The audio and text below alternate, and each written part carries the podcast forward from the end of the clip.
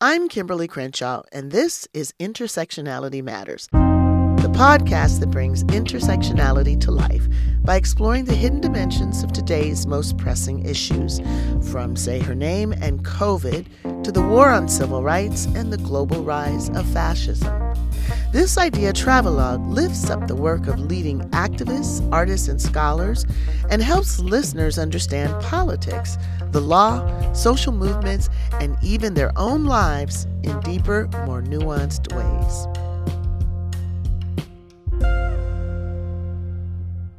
We embrace the vision of Martin Luther King where children are not judged by the color of their skin, but by the content of their character.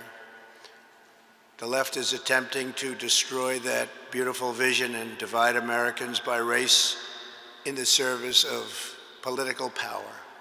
By viewing every issue through the lens of race, they want to impose a new segregation, and we must not allow that to happen.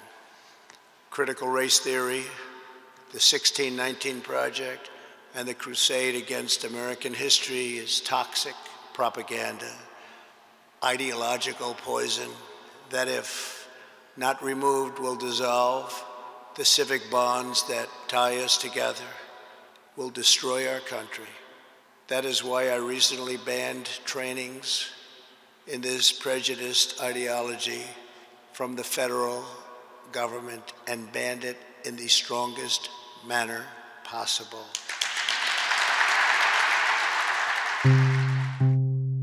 That was the 45th President of the United States speaking in September at the White House Conference on American History. I'd like you all to imagine a world, a terrifying world, a world in which a deadly virus disproportionately kills people of color, yet efforts to address the documented race disparities in healthcare have been banned. A world in which an organization dedicated to fair housing cannot frame current racial wealth disparities caused by past discrimination as structural racism.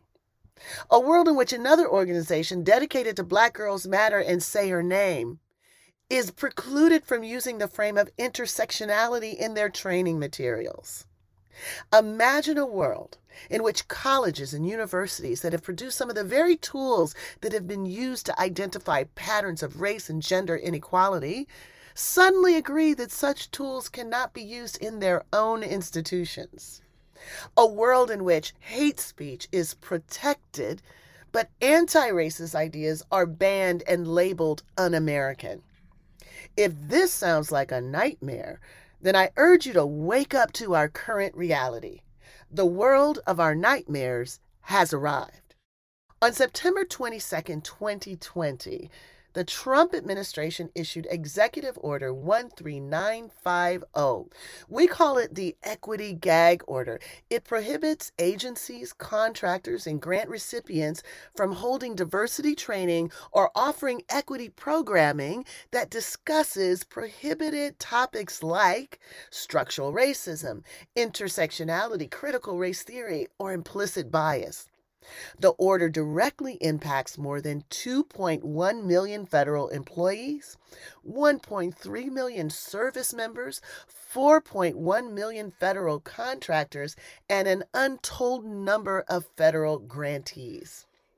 The very concepts that we're discussing on today's show are on a list of prohibited ideas that have been labeled as un American.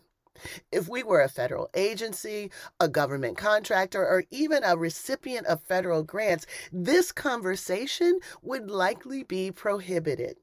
Suppose we decided to go forward with using these terms and you were offended by these ideas. Well, if you were, there's a special snitch hotline just for you to report us for discussing these topics, or more specifically, for affirmatively discussing these topics.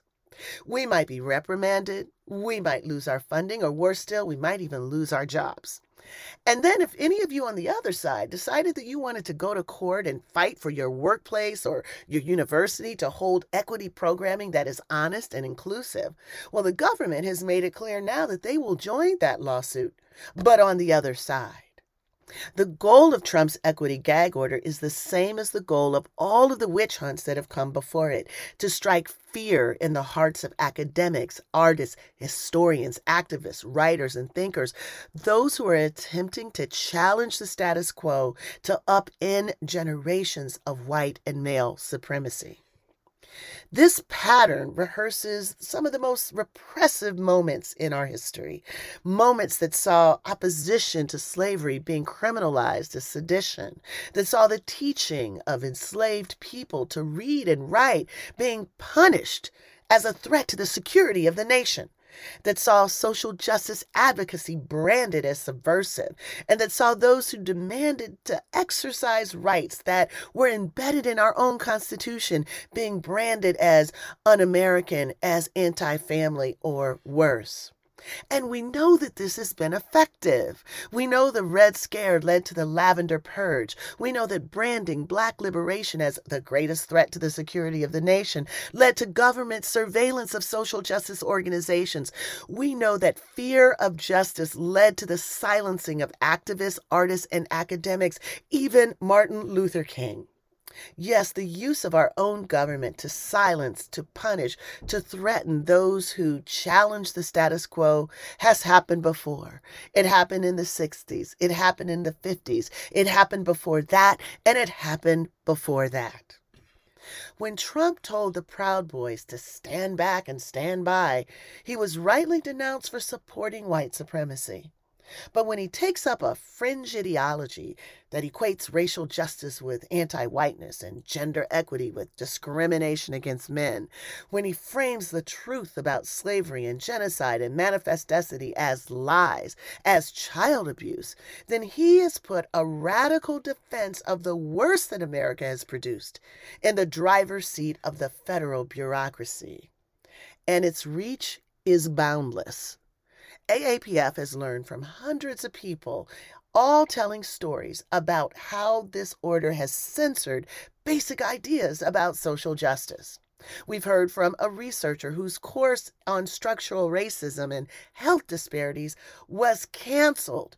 We've heard about an elite Silicon Valley university that banned people from saying things like systemic racism exists at this university.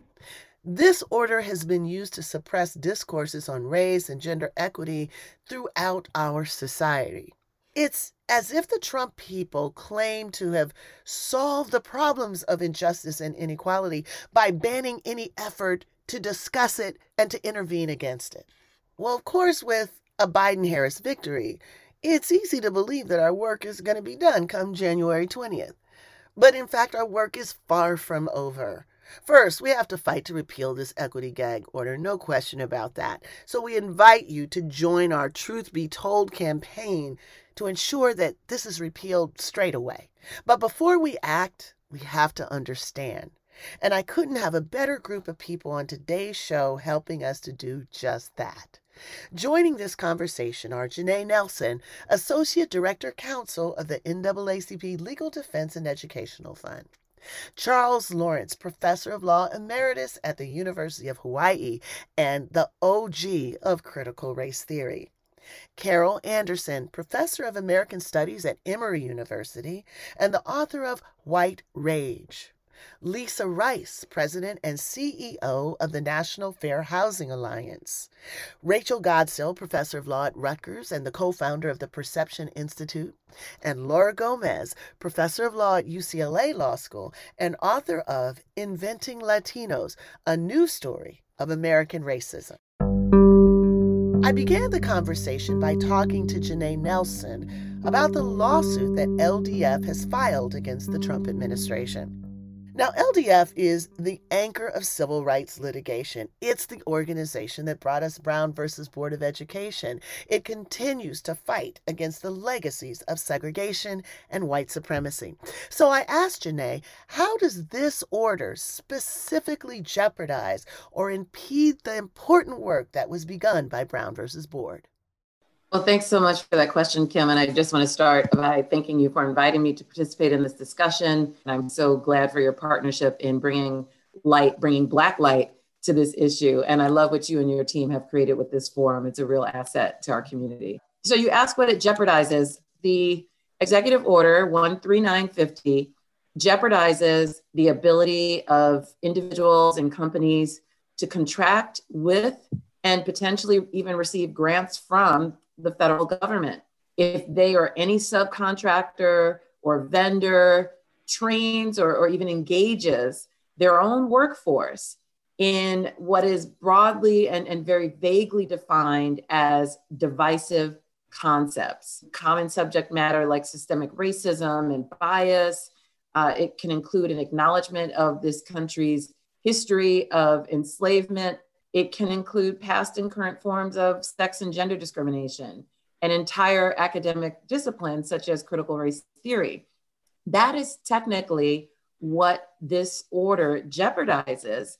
What it really does, I think what's really at stake here is that it jeopardizes truth and it jeopardizes the very difficult and painstaking work that has been done by so many of us to get to a place where we can begin to confront the vast and deep harms of racism and sexism by addressing them head on, by naming them, by speaking of them. And as an organization whose central tools are litigation and advocacy and public education and research, we quite literally traffic in fact. And we are intentional about always providing historical context. We're unabashed about identifying and naming racism. And it's through that truth telling that we were able to dismantle state sponsored apartheid in Brown versus Board of Ed. Uh, we were able to expose housing discrimination in Shelley versus Kraemer. And now we're able to expose issues like racial inequity and access to water as we sue middle American cities We can tell the story of the evolution of policing from slave patrols to white citizen councils to the oppressive policing systems we see today. But we can only do that by truth telling. So when we saw this effort by the federal government to codify a restriction on free speech, to target viewpoints, we were compelled to act. And, and we are very proud to bring a legal challenge to the executive order. We were just talking before we started when this order first came down, I had occasion to talk to several people and, you know, got on the phone with you. And we were both horrified, you know, about what this order portended. But it was sort of a slow, you know, kind of recognition for for some reason. Um, it wasn't easy to to get people appropriately alarmed. And I'm just wondering, uh, now that you're working directly with two plaintiffs, what is it that people sort of, you know, didn't see or perhaps didn't anticipate the way this order would impact organizations like the Urban League or, you know, the Fair Housing Alliance? What is it that people weren't seeing or anticipating? Yeah, that's such an excellent question, Kim. I think both of us were completely befuddled and baffled when uh, we we saw the lack of urgency from so many who I know deeply care about racial inequity and care about these issues. I think it was a combination of matters, and I'm delighted that we were able to not only have the African American Policy Forum understand the severity of this order immediately, but we also had immediate support from the National Urban League and the National Fair Housing Alliance. And I know Lisa Rice is here tonight, which is wonderful. And they were willing to step up boldly and, and fearlessly to challenge this executive order understandably, many entities with federal funding or federal contracts were a little cowed, were chilled, were scared about what the impact might be on them directly. But these two institutions have stood tall and stood firm, and the Legal Defense Fund is absolutely honored to represent them. But honestly, when this executive order came out, it was almost like a tree falling in the forest and not making a sound because it seemed as if nobody heard it. Uh, you know, there were some rumblings about how it might affect diversity and equity and inclusion trainers who work for the government but you know there were all these musings about if you just didn't mention critical race theory or you know you just didn't touch on certain subjects that you would be in the clear you know there was a bit of a shrug of the shoulder initially but i think it has come to be appreciated as the authoritarian attack that it is as the the white supremacist uh, manifesto that it is and I'm glad that our community has finally recognized what its impact might be.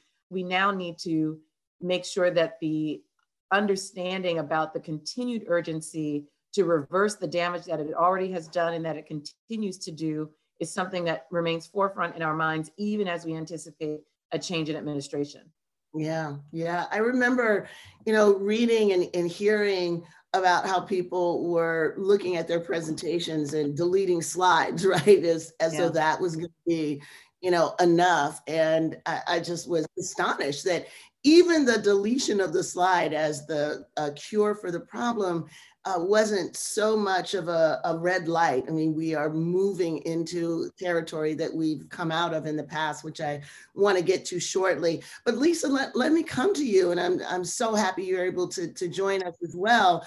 I can say that from uh, those who don't necessarily understand the impact of the order, on one hand, I don't think people have a sense of how far the reach of government funding actually goes and what organizations uh, do with, with that support. And so for you, a torchbearer for fair housing, I think it might be shocking to people how much of an obstacle this order has been and can be to the work of fair housing advocacy. So I wonder if you could give us a sense of what your organization does and, and how your work is impacted by Trump's attempt to take away you know, some of the conceptual tools that you need to advocate for fair and equitable housing. So the National Fair Housing Alliance, our job is really simple, but it's it's hard. Um, our job is to eliminate all forms of housing discrimination and to create fair and open markets. And we do that by conducting investigations into discrimination uh, complaints. Uh, we do that by developing policies to create fair access to housing and lending opportunities. Uh, we conduct educational and training programs, not just for victims of discrimination, but for governmental entities, uh, regulators who are providing oversight over lenders. Uh, and we do many other things as well. And so, what we've known um, for a while, Kimberlé, and, and I must say that the advent of the COVID 19 pandemic and the ensuing economic crisis has really brought this to the fore, is uh, we're seeing all too clearly that systemic racism really drives harmful and inequitable outcomes. It's even driving biases in the technologies that we're using in the housing, lending, and health space. Racism, we know, got us into this mess, and it will only be with anti racism efforts um, that we get out of this mess. But this yeah. order literally says that I am restricted, our agency is restricted whenever we're utilizing federal funds from talking about the racism that brought us to a place where, for example, the Black white homeownership gap is back to where it was in 1890. So I can say that a gap exists but I'm restricted from telling the truth about why the gap exists. I can say that residential segregation exists, but I'm restricted from telling the truth about why we are segregated. So this order hinders us from doing our work effectively because we know that it was race, uh, racism, again, that got us into this place. And we need race based solutions in order to expand fair housing and fair credit opportunities. But if I can't tell the truth about why we're in the shape that we're in, then we cannot effectively advocate for the policies that we need to eliminate housing and lim- lending discrimination. Um, and I, I want to just interject one thing because we're seeing something really phenomenal happening. And that is, as we have actually been talking about the truth about why we're seeing racial disparities related to the COVID crisis, um, related to uh, housing instability. As we've been telling the truth about why these racial inequities exist, we have been gaining a lot of support from areas that we would not have thought we would gain support. So, for example, the lending and insurance industries have really stepped up to support fair housing and fair lending in ways that they never had done before because of this truth telling that Janai has been talking about. So, for example, just last month, Citigroup and the Business Roundtable came out in support of fair housing disparate impact. And in fact, Citigroup released a report that said if we eliminate structural racism just against Black people alone, Kimberlé, over the next five years, we will add $5 trillion to the United States GDP. So they're mm-hmm. recognizing that not only is addressing and eliminating structural racism the right thing to do and the moral thing to do, it's the economically sound thing to do.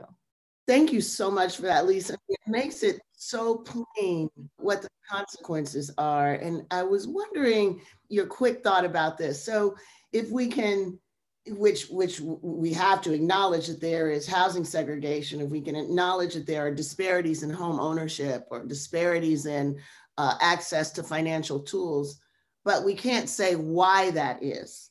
What inferences then are supported from not being able to say the why. I mean, where does that where does that take the explanatory narrative about why we have this problem of housing segregation and lack of home ownership and so forth and so on?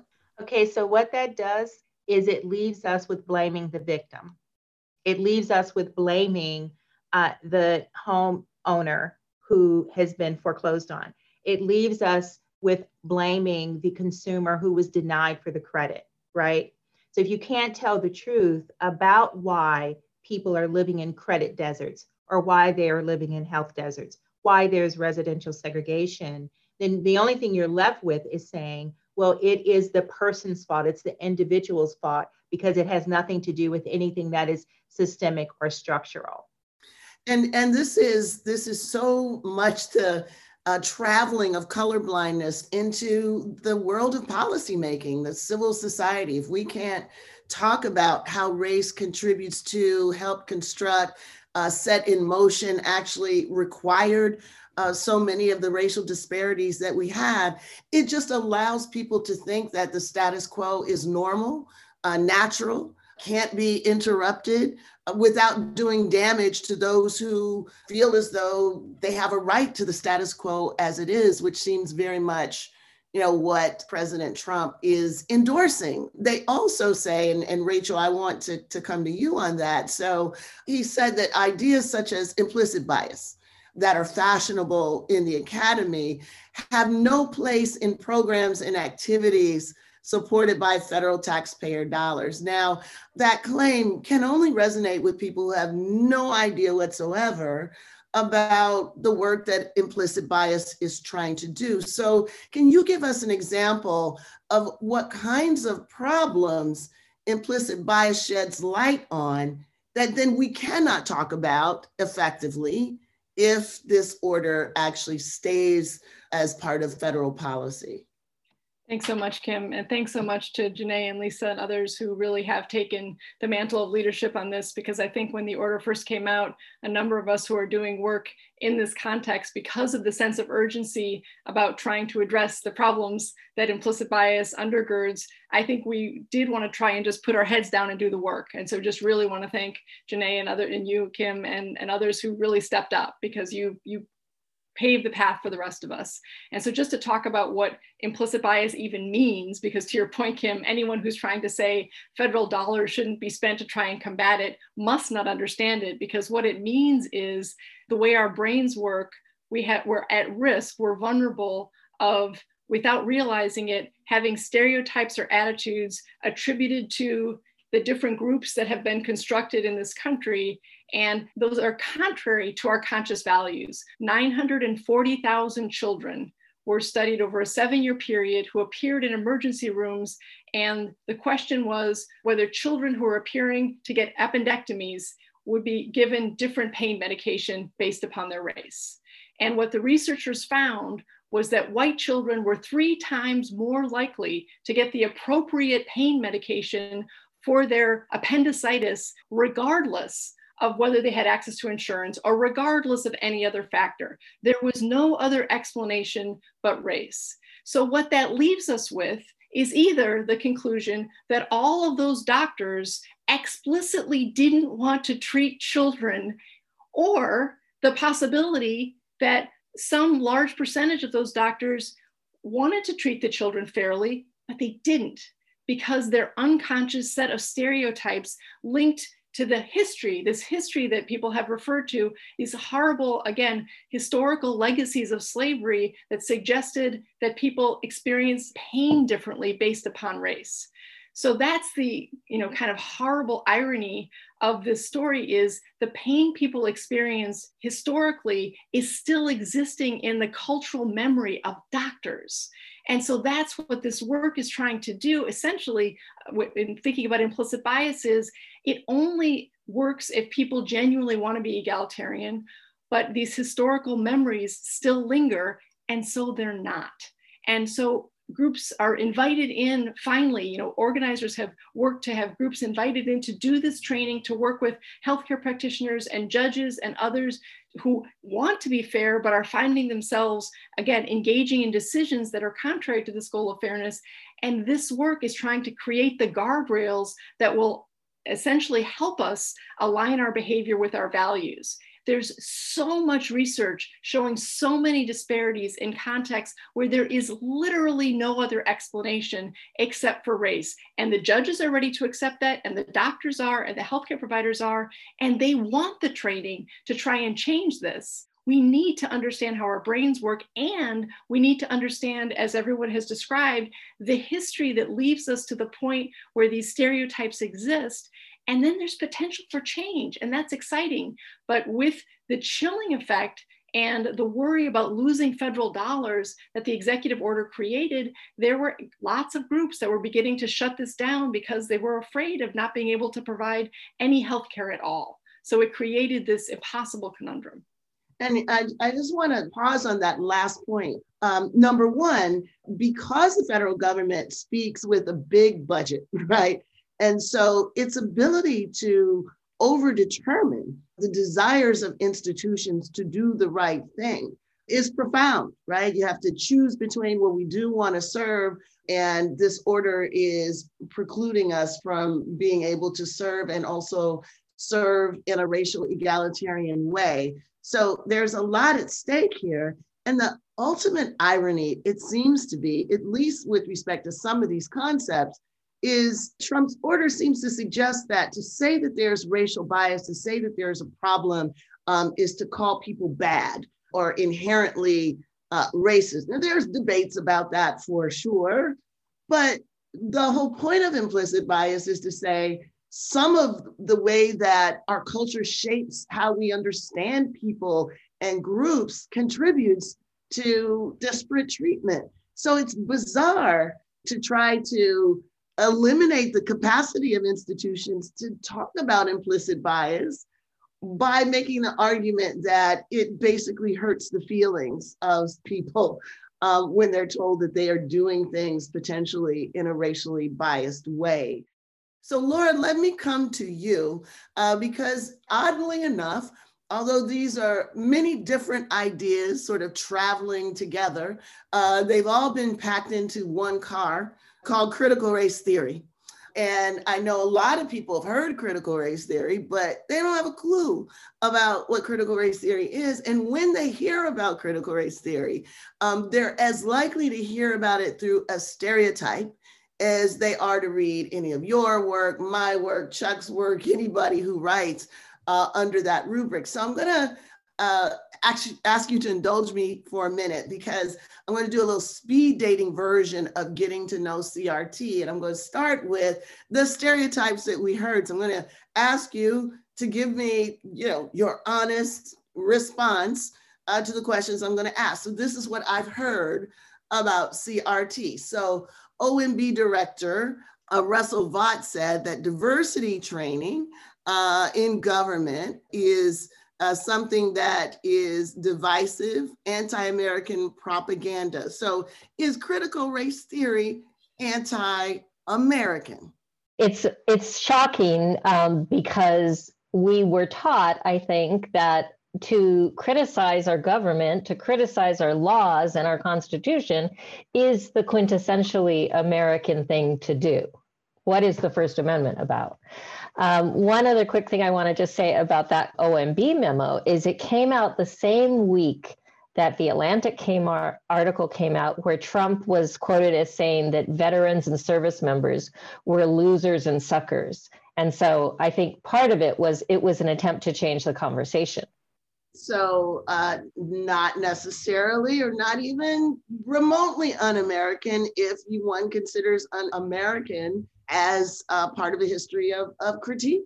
Okay, so the White House press secretary said that President Trump believes that all men and women are created equal and he will stand against anti American philosophies that promote racial division. So, does CRT really promote racial division? It's very interesting how talking about race and racism gets translated into promoting division. Um, the idea that that is being propagated here is that by saying that there is racism, we're calling out white men and we're making them feel bad, and that's basically just a, a page out of the reverse discrimination playbook. All right, so while we're on the page out of old playbooks, let's talk about Tucker Carlson, who said, in a word, critical race theory is racism. What say you?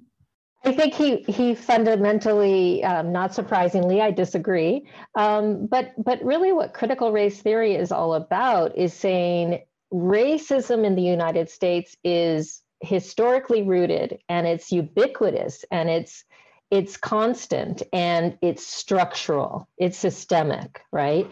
And uh, again i think that there's such a misunderstanding of what it is that we're trying to talk about in critical race theory so, so let's get to the core of it because this is the one that we've heard a lot. People don't like something, they respond negatively to something, and they say, if you don't like that, then you won't like critical race theory because this is applied critical race theory. I remember all the way back, this is many years ago when the O.J. Simpson acquittal happened. And a colleague, a law professor, wrote If you are upset about the acquittal of O.J. Simpson, then let me tell you the pointy headed intellectuals behind this. It's these critical race theorists. And just recently, uh, we heard on Fox that starting on campus and then leaking into unconscious bias training at work, culminating in uh, rioters who use CRT to justify violence. CRT is the reason why there was violence in the George Floyd protests. So um, tell us about that and tell us what then is CRT. It's such an upside down world, right? Because it's not the fact that a man was was murdered by the police that is outraging people. It is somehow these leftists in higher education. Uh, again, I think I think the three things that I would really just emphasize are the idea that critical race theory looks at race from a structural position. And how wonderful it was over the summer to see people out in the streets talking about systemic racism and white supremacy, right? Um, the second part of that is critically looking at law reforms such as the Civil Rights Act of 1964 and the Voting Rights Act of 1965. And part of what we've been saying in critical race theory is those were important milestones, but they didn't they didn't solve the problem of racism. And this kind of goes back to what Rachel was talking about in the context of the healthcare system, what Lisa was talking about in the context of fair housing, what we see in the criminal justice system. All of those places are places where the law changing has not really moved the needle on racial inequality. Mm-hmm, mm-hmm. And you know, it's it's so fascinating as you were saying, uh, critical race theory uh, grows out of an embracing of the idea of law being a tool for racial transformation, but an incomplete one and one that also has functioned historically to reinforce racism. It's a bit bizarre.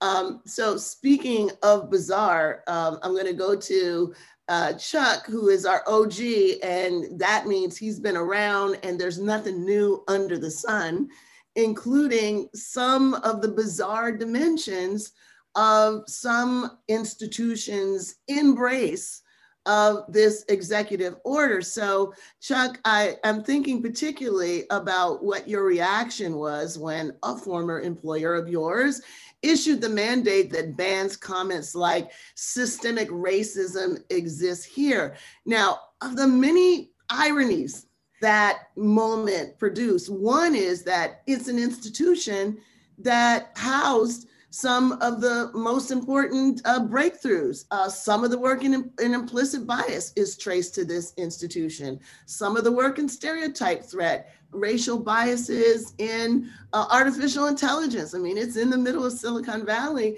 And of course, some of the work on critical race theory, which you did as a part of that institution, also came out of it.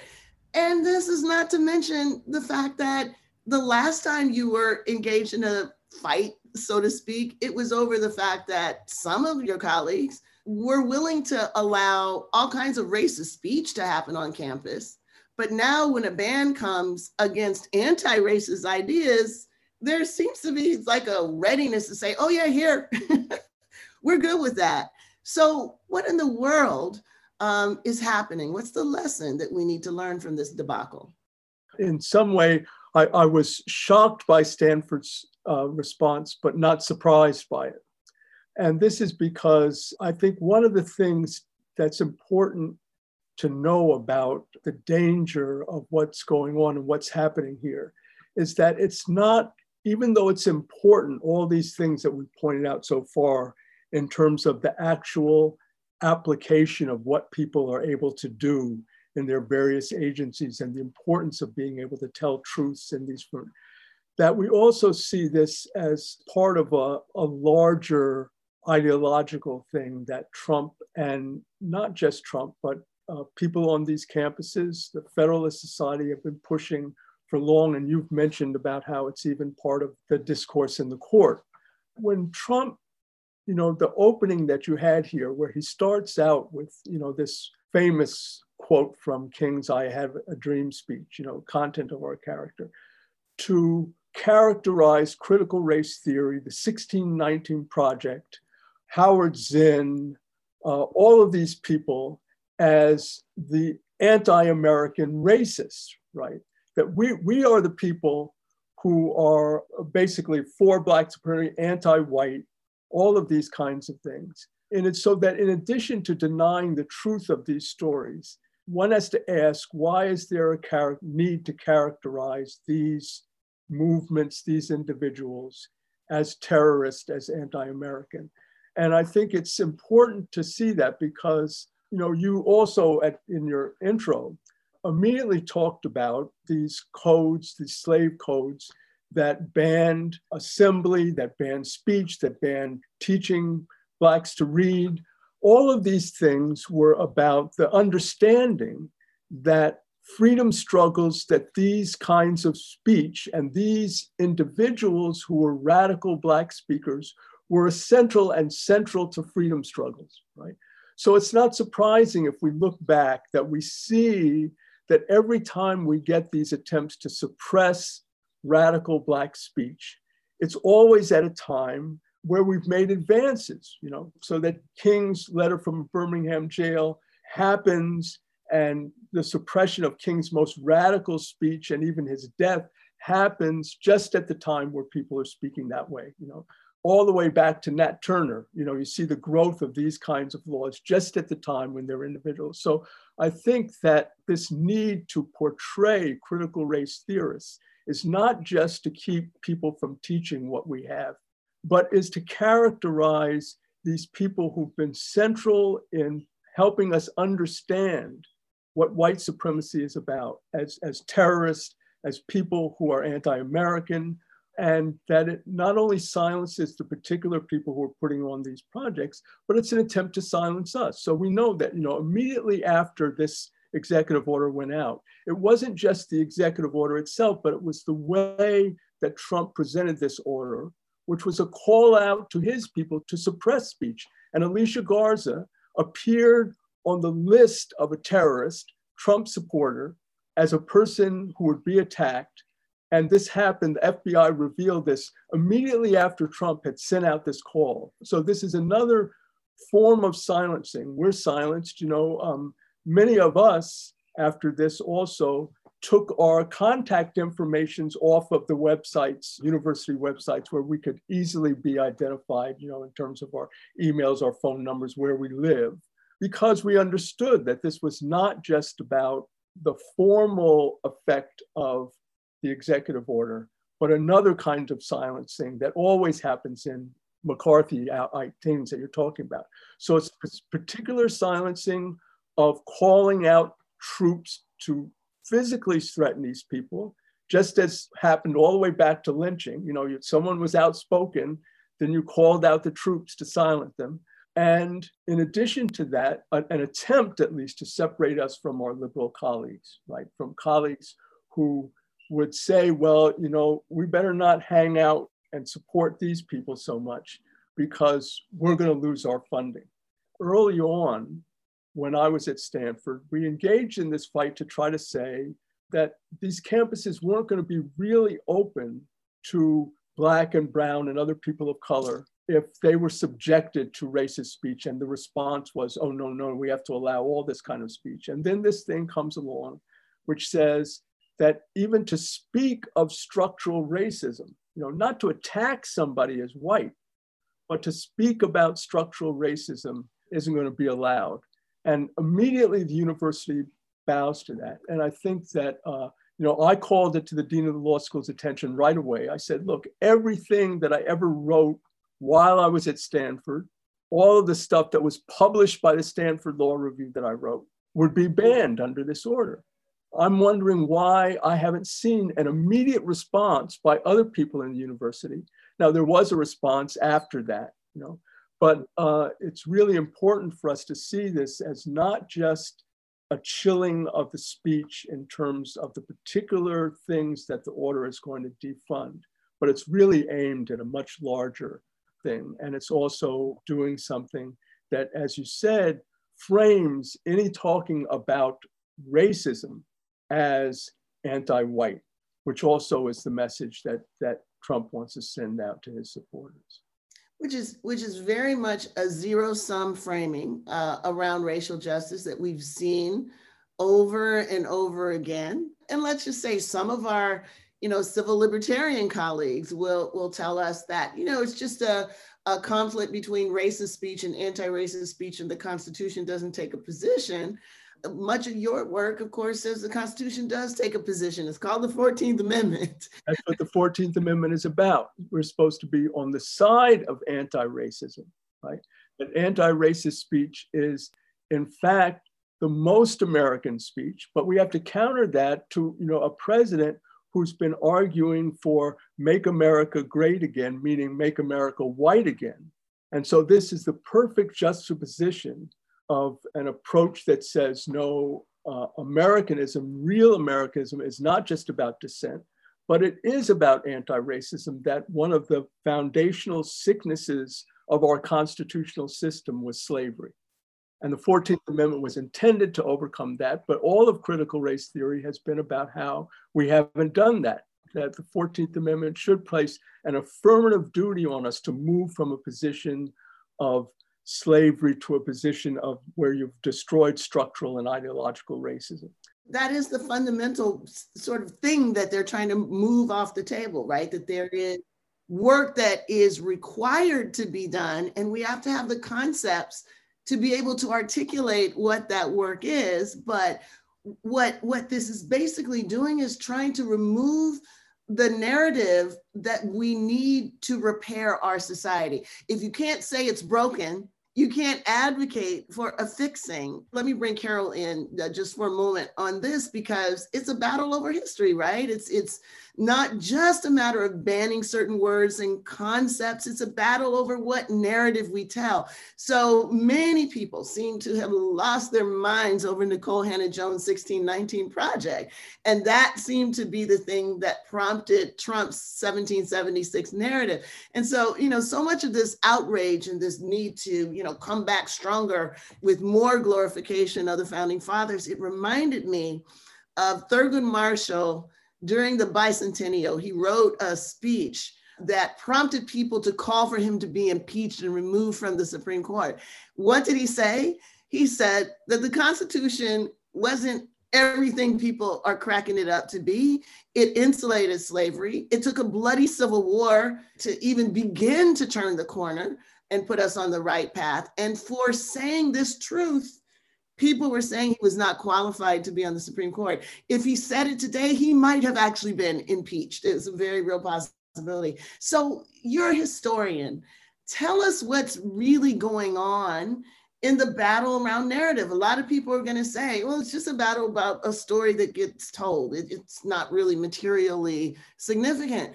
But of course, you say it is materially significant. So help us understand how. One is that it deals with a, a, kind of origin story. And so, if you have an origin story, and it's part of a way that you create a sense of, of citizenship, a sense of belonging to this broader nation. And so, if you have this narrative story, it's like when I was teaching American history, and you would get what I would call black in the box and so that Black people just weren't there. They weren't there at the founding when this great nation was put together. They weren't there fighting for independence. But oh, they popped up and there was slavery, but Lincoln freed the slaves. Notice Lincoln did the work. Black people disappear again you know, in this narrative, and you begin to think about what your textbooks look like. You begin to think about what your public history spaces look like, like your museums you get Black people again coming in during Martin Luther King, where Rosa sat down, Martin stood up, he had a dream, and we all overcame. That becomes it. And, and so you get this narrative where Black people are objects. They're not the subjects of their own struggles. They, they, they don't have agency. And so this is why you then get the narrative of Black pathology, and you get the narrative of we gave you.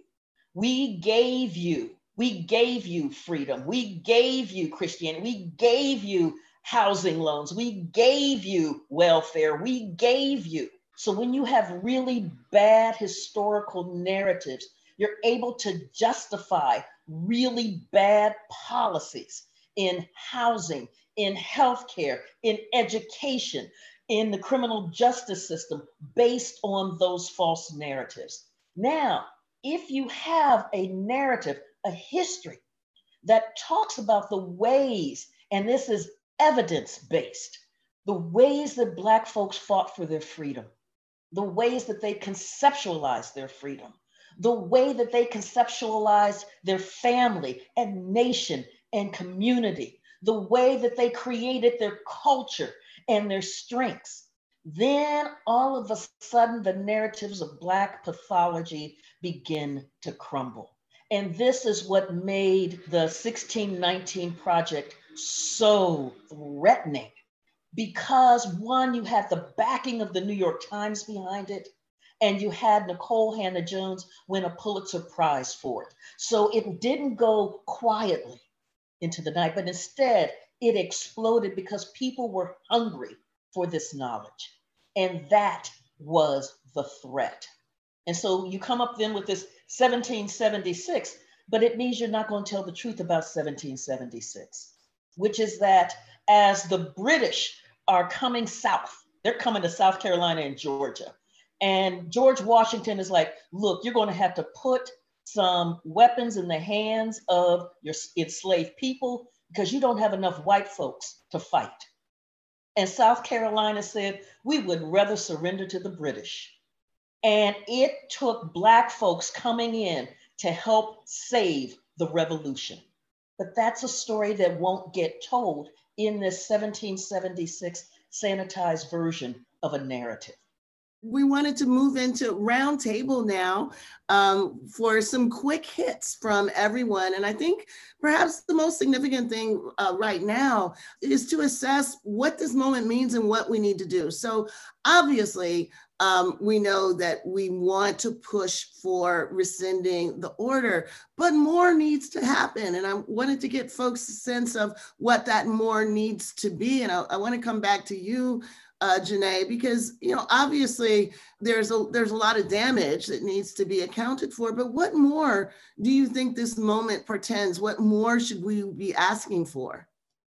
That's such an excellent question because uh, so many people seem to be uh, complacent about the idea that this incoming administration will rescind the order, and of course we expect that they will, and if they don't, we will demand that they do. But that's really just stopping the harm that has already been in progress.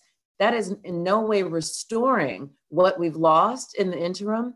And it is not an antidote to the invitation to step away from the very important work of centering race and gender discrimination in public discourse. It doesn't mandate that those institutions that have dropped those trainings or have decided they no longer will conduct those trainings now reinstate them. It only removes a penalty if they do. So that is not undoing the harm or undoing the damage. You are not unscrambling the egg. You are not unringing that bell until you make it affirmative.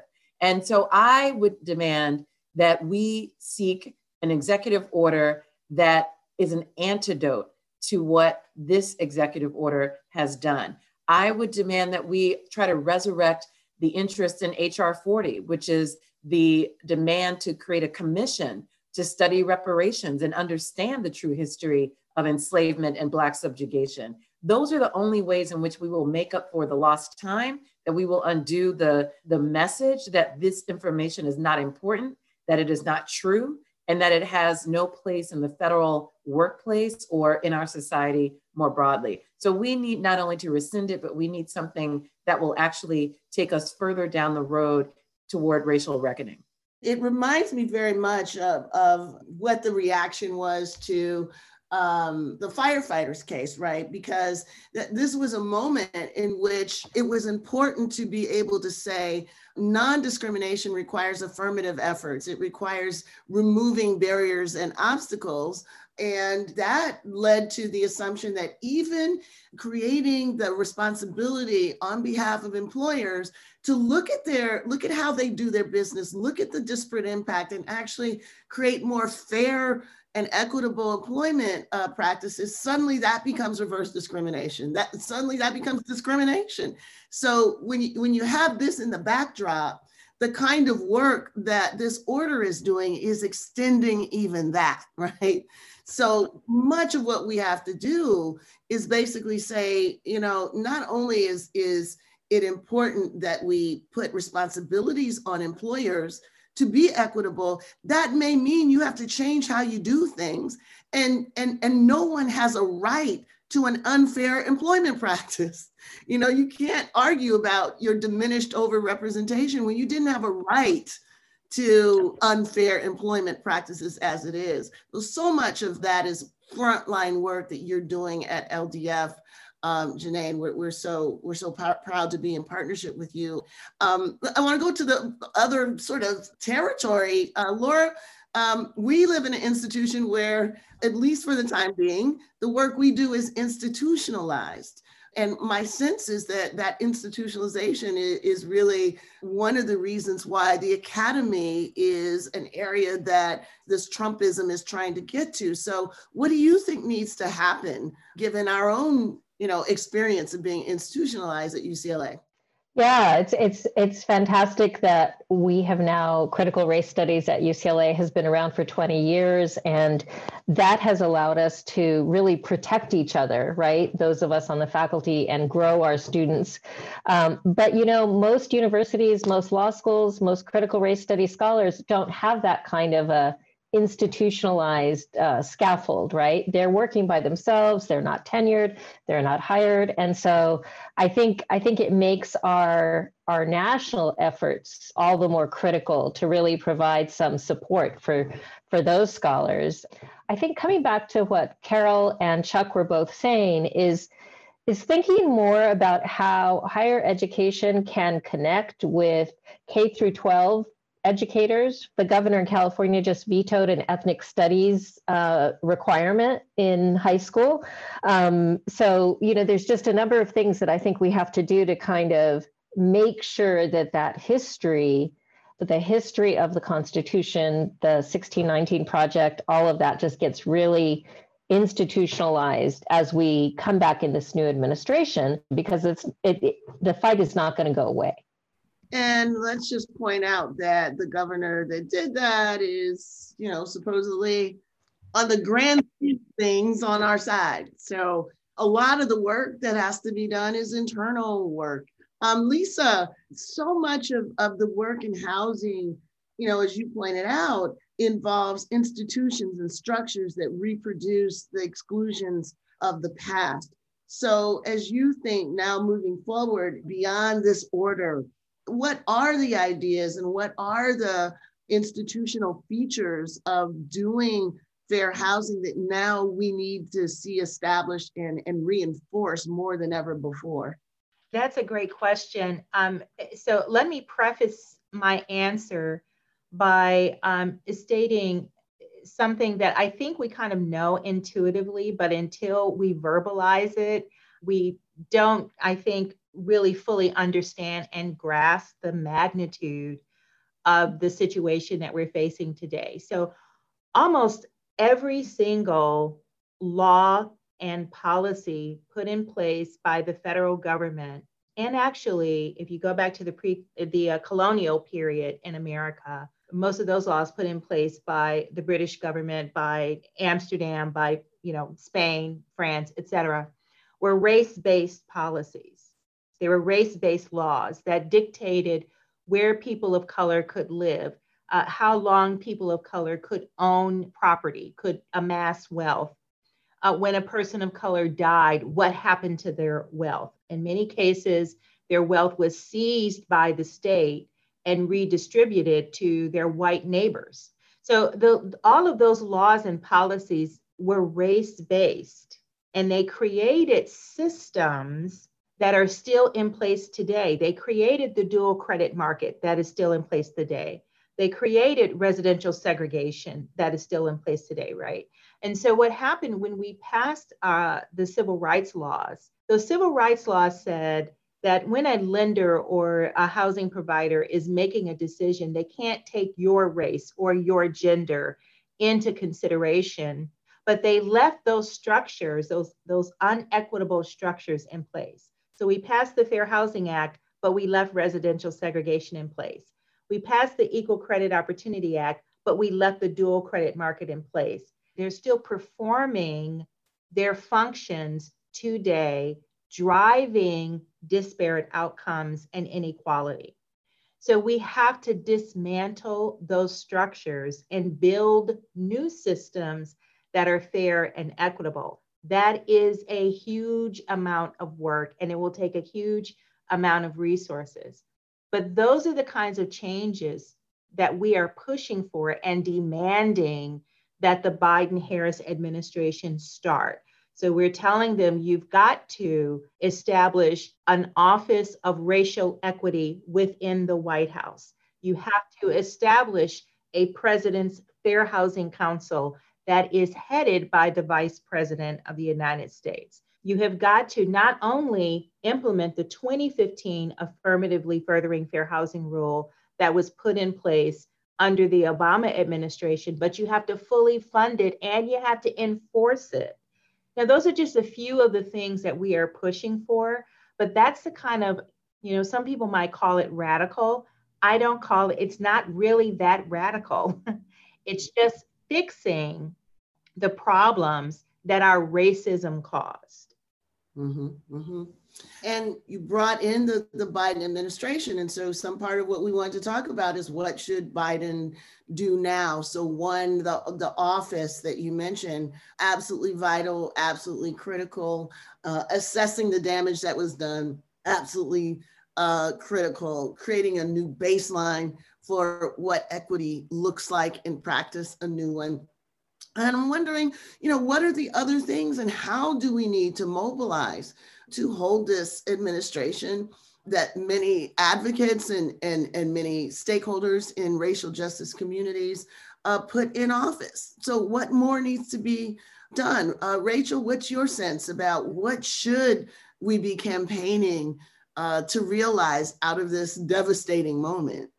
So I would just echo what Lisa and Carol and others have said. The underlying sort of structural segregation is precisely why implicit biases are so prevalent because the people not living next to each other and the sort of massive exponential transfer of wealth that the federal government basically handed to white people in the post World War II era is what, what fuels how we live now. And so, again, telling that story, as Carol said, having the, the origin story of the country both going way back and also the very near origin story of how wealth disparities were created and again why we live where we do that leads to again all these underlying harms. So the structural issues are absolutely the most critically important because there really was this racial agency that white people got to create white communities very recently that if not dismantled all this other work is just you know sort of an impossible roll the small pebble up the hill task.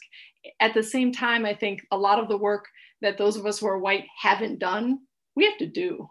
So we have to take our accountability and start to actually make affirmative efforts to be engaged in meaningful ways in all these efforts to you know to be anti-racist as we say we want to be. We have to actually do that and sort of just join and kind of be part of the movement forward as opposed to engaging in such aggressive efforts to maintain whiteness as has been done historically. And so I think the federal government dismantling the structural underpinnings of segregation is crucial. And then on the individual level, individual decisions do matter because individuals, you know, teachers have so much power over every children's lives. So it has to be this combination of sort of the, structural work and because people live lives individually moment to moment, that individual work has to happen too.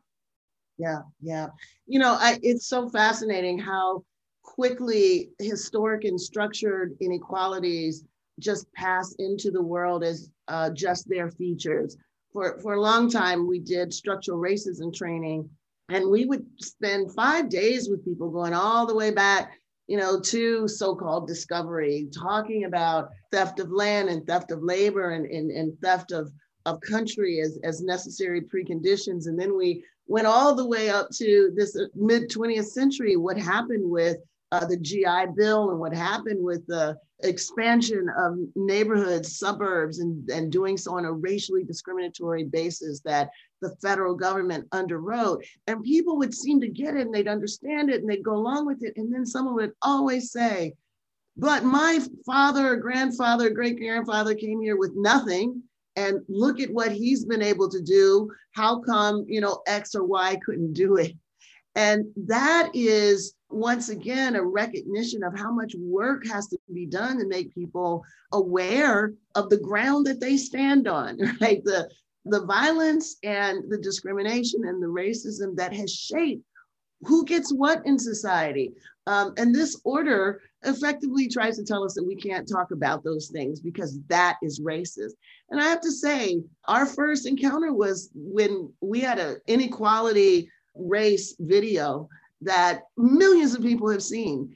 And it was shown in, in Henrico County, Virginia. And one parent said, This is a white guilt video. And before we knew it, the video was banned. This is a piece of this. Not only do I not want to know it, not only do I not want you to tell it to me, I'm going to say that I'm injured when you do tell it to me. So, you know, we're in a deeper struggle now about what narratives we can tell and what are the conditions under which we can tell it. But we know there's no choice not to tell it. That's the only way that the work that we need to do moves forward. Um, Carol, let, let, let me come to you as the historian, because you, you've given us a sense about how we've been here before. And every time we've come to this moment, we had it after the end of um, the Civil War, Reconstruction came and went. Um, we had it after the end of World War One, the end of World War Two. We had it in the 60s. And now again, every time there's a way, an awakening, there is repression. There's a crushing of it. What do we learn from the repetitious dimension of it? Like, this is our Groundhog Day. How do we wake up in a different day? What can we use from the repetitiousness of it to write a different narrative this time? one of the reasons I actually wrote White Rage was because of this. It was to give us an evidence based way to engage in this conversation. And so, not just this kind of floaty rhetoric, well, Black folks did and white folks. No, let's look at the evidence because what we're seeing is that Black folks voted, and the response to Black people voting was massive disfranchisement both through policy and through violence. Black folks wanted schools, they wanted education because, you know, you get these narratives of Black pathology. Well, you know, if Black people really cared about schools the way other people do, then their kid, their schools would be fine. Well, when we understand how the school systems were set up and how hard Black people were fighting for those quality schools, thank you, Janai, so much, fighting for quality schools. So part of what we have to do is a deep, deep education. And this is why the backlash against higher education from this regime and its enablers. This is why they went buck wild crazy when the 1619 project was going to be used in some K through 12 schools. If children begin to understand the narrative of this nation, understand that most Americans don't have a, a, a bachelor's degree. What they get is through K through 12. And so when we're thinking about what this incoming administration must do, one is to have a real full investment in public education, quality public education, and provide the resources so that children, regardless of zip code, are getting the kinds of, of support that they need and the kinds of textbooks that are about truth telling, that are evidence based, not mythology based. That's what's going to be absolutely essential. Because right now, what's happening, what creates Groundhog Day is the myth of the zero sum game. It's that the only way that Black folks can get will be at white folks' expense. You gotta break the myth of the zero sum game. Once that happens, then we're having a very different kind of conversation. So, Chuck, I, am going to come to you to build on uh, what Carol just shared. What's your sense about what the Biden administration needs to be pushed to do? Because we know that it really is, you know, about mobilizing our allies and, and our stakeholders, even in friendly uh, moments. I mean, the Johnson administration did great stuff, but they were pushed to do it. So, what's your sense about what we need to be focused on? When we say eyes on the prize, how should we be staring at it and what do we need to do? Well, I, I think um, the short answer is that we always need to demand results. If, if there are gaps, if there are unequal conditions, we need to demand that those conditions change. And one of the things that we see about this backlash is that every time there have been a demand, you know, that, that really the, the fact that in this Black Lives Matter moment, the use even of the term structural racism and white supremacy moved from the academy out into the streets, and people were actually saying this. And every time there's been that kind of a time, if you think about the Johnson administration and we made, we made those demands, that happened because we had Watts and Detroit and Newark, and you know, people were burning things down and saying, no, what we want is a change in conditions. And the, the attacks on the Black Power movement, you mentioned in your, uh, in your intro, every time, you know, even when we look at the, the legislation that, that shut people up, that COINTELPRO, all these things, these were attacks on Black people and other people of color who are asking for change in conditions. And one of the reasons that critical race theory becomes attacked is that at the center of critical race theory has always been the demand that law, that equality has to be a change in conditions not just on the face of the law. And that's the place, you know, that's the, the center of why critical race theory gets attacked is, is that for that change. So I think across the board, we need to, to say that this is exactly what we were asking for with affirmative action, that affirmative action is a demand, not that you pass the kinds of laws that Lisa was talking about that call for uh, individuals not to discriminate, but that you attack the conditions in education, in housing, in employment, all of those things have been rolled back over the years and exactly under this rubric of you can't talk about race, led by the court, you know, said that racial classifications are strictly scrutinized because they damage white people. Instead of saying that the thing we need to be looking at is racism and that this is fundamentally what is the sickness in our, our democracy, right? that white people, even working class and poor white people, are convinced by this rhetoric to um, sacrifice. You know, this is what we've seen in the COVID epidemic. That we'll follow behind this guy that's telling us not to leave masks, all this kind of stuff that's doing damage to ourselves because of this beginning in an ideology that put essentially property and capitalism over humanity and justified that by taking certain human beings and saying they were less equal and not realizing that this was something that capitalism was doing to everybody, putting property over humanity. Thank you. Thank you so much, Chuck. And, and Janai, just for one final quick hit, what do people need to know about the lawsuit? What is it that you uh, want people to become aware of and involved in? How can we support? Thank you for asking that question. We're we're pushing forward. If if you are one of the people in the chat or uh, one of the people who responded to the survey that AAPF has put out, and you've had an experience and would like to contribute your story, there may be an opportunity for you to do that. And uh, please reach out and contact us for that opportunity. Uh, we want to make sure that the court understands the full breadth of the impact of this executive order and the chilling effect that it has and the harm that it has already done. So we appreciate your stories and appreciate your support.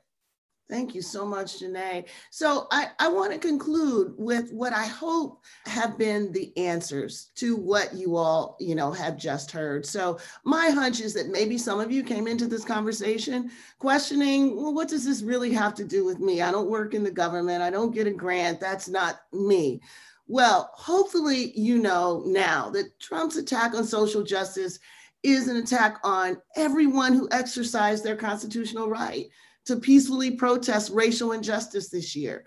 Every person who was overcome with grief after watching eight minutes and 46 seconds of George Floyd's death. Every person who's been awakened to the nightmare of structural racism by the racially disproportionate death toll of COVID every person who has been prompted to rethink American history, beginning with slavery that built the wealth of this nation. Every person who's witnessed the undeniable patterns of implicit bias by well meaning colleagues who undervalue, overtalk, or mansplain them, every person who endeavors to uncover embedded inequalities across our many institutions in order to interrupt them, every woman of color or any other employee who seeks to name multiple forms of disadvantage that impact them, and every military officer, executive, business owner who nurtures the competitive excellence that equitable diversity delivers. This order implicates you. So, on that I want to encourage everybody to get involved, everybody to learn more, everybody to push your colleagues to resist and insist that this order be rescinded. And of course, big thanks to our panelists, Janai Nelson, Chuck Lawrence, Carol Anderson, Lisa Rice, Rachel Godsil, and Laura Gomez for helping us to respond to the aftermath of this historic order and the possibility of transformation. Intersectionality Matters is produced by Julia Sharpe Levine. This episode was edited by Julia Sharpe Levine and Rebecca Scheckman. Additional support was provided by the team at the African American Policy Forum. You can support us by leaving a review on iTunes following us on social media, or signing up for our Patreon page. I'm your host, Kimberlé Crenshaw, and this is Intersectionality Matters.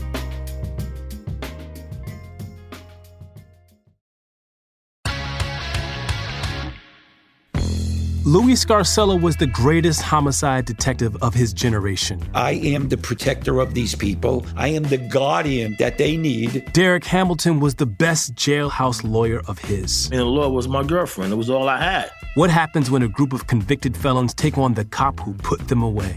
We gotta attack Scarcella. Come and get me. Listen to new episodes of The Burden on the iHeartRadio app or wherever you get your podcasts.